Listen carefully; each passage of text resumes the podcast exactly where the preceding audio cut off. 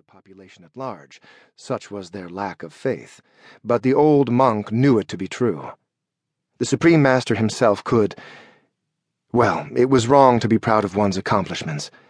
After all, what were they compared to the enlightened ones? And he had overcome pride altogether. Addressing the problem in Brother Huto's letter had been the first difficulty of the day. Difficulty, too, had just disembarked at the monastery's wharf. Sister Morima, Botahist nun, acquaintance of forty years, could it be that many? Would grace him with their presence as soon as she finished her bath. Days like this were sent to try him. The Supreme Master had always hated surprise visits. That was one of the many beauties of the monastery on the island. There were almost no visitors at all, let alone any coming unannounced. His mind drifted back to the report from Brother Huto. What was that ass of an emperor up to now? The old fool had lived on past all predictions. It happened sometimes, and not always to everyone's advantage. The only benefit of this emperor's long life was that he did not leave a mere child to follow him, which invariably meant succession struggles. But then, the heir was no prize either, and not friendly to the Botahist order. Well, the Brotherhood had plans, and plans could be adapted to changing situations, just as one adapted one's strategy at the Gi board. Botahara taught patience as a principal virtue, and the Supreme Master adhered to the principal virtues whenever possible. The old monk let his eyes drift over the design set into the opposite wall in polished woods.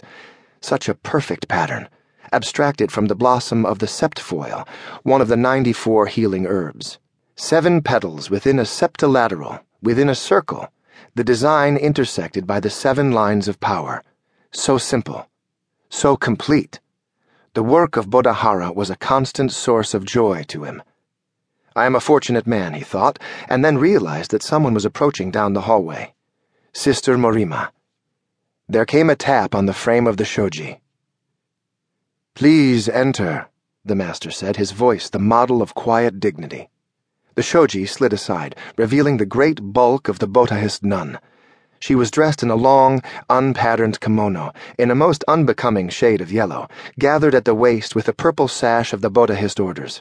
Her hair was cut short like a boy's, offering no softness to relieve the square line of her jaw. She was, the Supreme Master noted, tanned like a peasant. Sister Morima, we are honored that you would come so far out of your way to visit us. He rose from his cushion and bowed formally.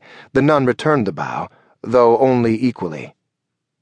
The honor is mine, Brother Nodaku. To visit the monastery of your sect is a privilege granted to so few. She stopped, as if at a loss for words. As he had planned earlier, the Supreme Master moved his writing table aside, but the nun did not apologize for interrupting. He offered her his cushion and took a second one from a wall closet. I bring you greetings and wishes of long health from Sister Saija, Sister Morima said as the Supreme Master seated himself opposite her. And how is Sister Saija? Well, no doubt? Brother Huto's report had mentioned that the head of the nuns' order had recently returned from her annual pilgrimage to Manarta, the place of Lord Botahara's birth, and the old nun was slowing down noticeably. She is as constant as the river and as supple as the willow wand, Brother Nodaku, a continual inspiration to us all.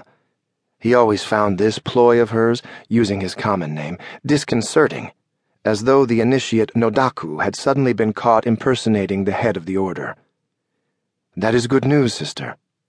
Do you have other news you can share? We are so isolated here. She flashed an amused smile.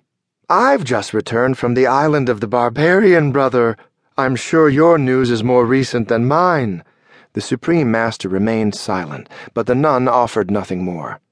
Lifting an ivory hammer that sat before a polished bronze gong, the monk asked, Cha?